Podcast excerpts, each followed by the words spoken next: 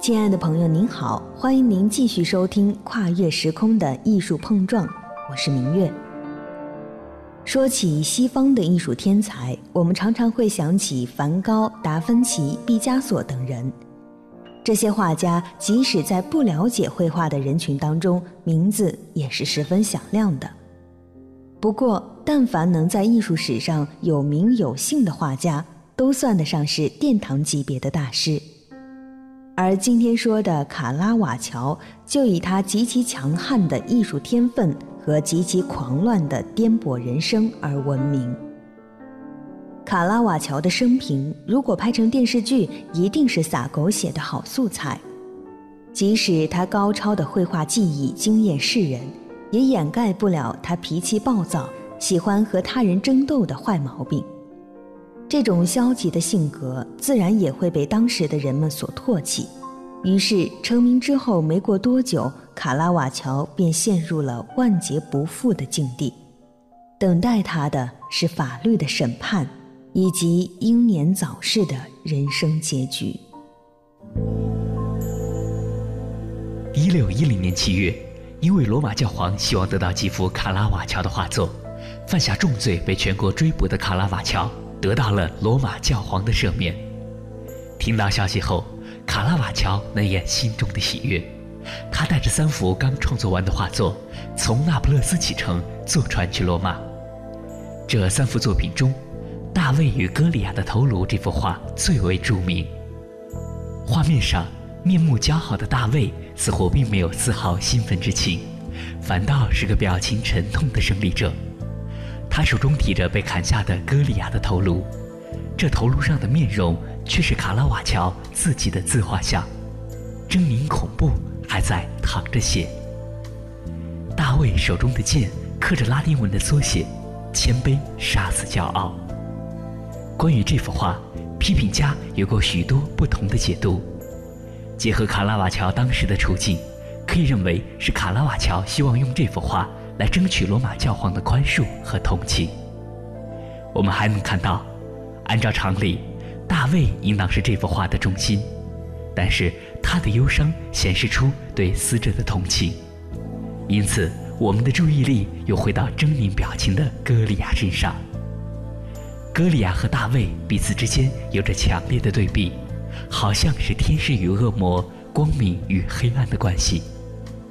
这两个人似乎代表着。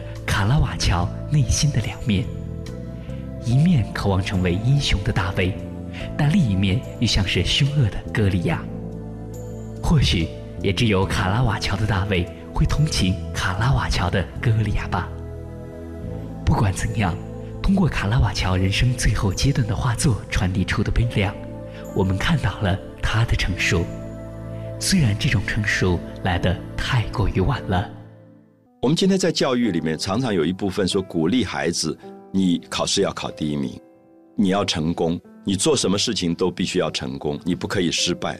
好，如果我们说成功是光明，失败是黑暗的话，我不知道有没有朋友会问说，那这个世界上谁是失败者，谁是成功者？最后歌颂的都是成功，那个班上考第一名的，那个在。呃，一个可能职场当中永远是光鲜亮丽的，永远他是得到成功的、高薪的。可是有没有人是失败者？所以我们看到，大家记得米开朗基罗做过一个雕像，是大卫。这个大卫是打败歌利亚的，歌利亚是邪恶、是丑陋，他把歌利亚的头提在手上。那么大卫是一个成功的、光明的、善良的、正义的。如果大家有机会将来到罗马的波盖斯美术馆，你会看到卡拉瓦乔晚年也画了一个年轻的大卫，手上提着一个头。那么结果，卡拉瓦乔把自己的自画像画在歌利亚的身上，而不是画在大卫的身上。他觉得他的一生并不是成功，他的一生也没有那么圣洁，他的一生也没有那么光明。他画了一个圣母之死，就得罪了教会。因为教会希望把圣母的死亡画成完全是完美，可是卡拉瓦乔让我们看到一个非常苍凉的圣母的死亡，甚至孤独寂寞。因为我们知道，在历史上，耶稣去世以后，圣母是跟着耶稣的门徒约翰到了希腊的一个小岛叫帕特摩斯。他是死在帕特摩斯这个小岛上的。其实那个时候，因为基督教徒受到很大的迫害，所以圣母的死亡，如果以历史的真实来讲，的确是非常落魄潦倒的一个状况。那当然，我们今天说，我们可以有两个角度去画圣母之死。一个角度是我们要把圣母之死画成非常的辉煌灿烂，那天上的云都打开，然后她被迎接到天国去。我相信这是很多信徒们希望圣母的一个状态。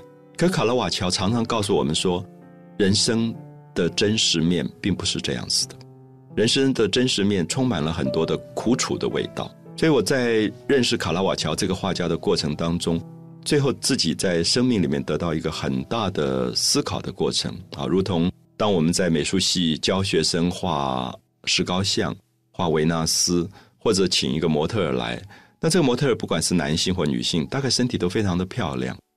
可是有时候我跟学生在谈说。你们在画这么美的身体，可是有没有想到这个大学的对面，每一天有多少人在那边受到这么大的病痛的痛苦？有一天我就跟他们说，我们可不可以停一次课？这个课我不上，那我给你们一个作业，你们就到学校的对面去，坐在那个急诊室看所有进来的病人，然后去画他们的身体。那很多学生回来告诉我说他画不下去，那我说我知道，因为。我们对生命里面最痛苦的那一个部分，其实有不忍。可是我又问他们说：“作为一个画家，你觉得是不是应该有一天也画出这一面出来？就是可能我自己坐在一个医院的门口的时候，看到一个老人可能中风，可能走路都很艰难，然后嘴巴是歪的，流出口水，然后手上提着一个这个呃针筒在打点滴。”可是他一步一步慢慢走着，我会觉得忽然觉得很感动，因为我觉得里面有一种生命的顽强。他在生命这么沧桑的时候，这么痛苦的时候，这么好像完全活得没有价值的时候，他还愿意活下去，其实非常的美。所以卡拉瓦乔其实画出很多这样的画面，他常常让我看到画面里的这些我过去认为应该长得美美的圣人，结果并不美。可是最后反而赢得我最大的尊敬，就像这张圣母之死。后来我看到了原作，整个画面非常的暗，好在黑暗当中，然后那个圣母躺在那个画面的下面三分之一的部分，然后那个肚子胀得大大的，脸铁青铁青的，然后你会觉得那个在临终最后一刹那子的痛苦，我忽然觉得很大的感动，所以我不晓得。大家能不能理解？就像卡拉瓦乔，他最后在处理很多像耶稣受难的图像。我们看到后来耶稣钉在十字架上的图像，也被许多画家画得非常美丽。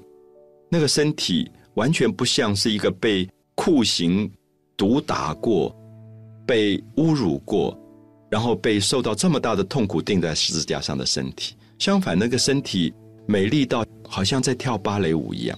可是卡拉瓦乔，如果他处理耶稣的受难，它是让你真正看到钉子怎么打碎他的脚上面的脚掌的骨头，然后看到血怎么流出来。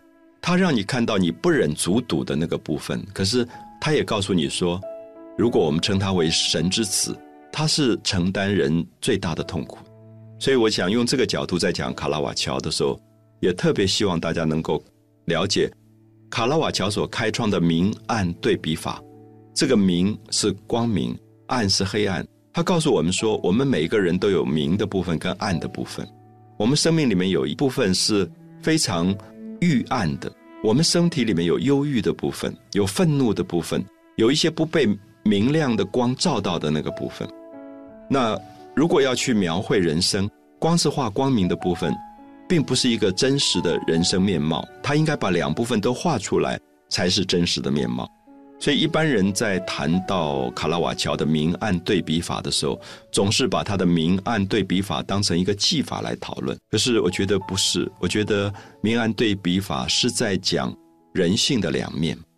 这个人性的两面，我们每一个人都有。那可是我们如何去画这个部分？我在很多卡拉瓦乔的画里看到，他的画面有一半是在黑暗当中，可是你还是感受到他觉得另外一半的光明。其实是我们很大的向往。我们即使生活在很大的沉沦跟痛苦当中，可是我们渴望我们的心灵当中能够有一线的光明被启发跟萌芽。我想那个就是最重要的部分。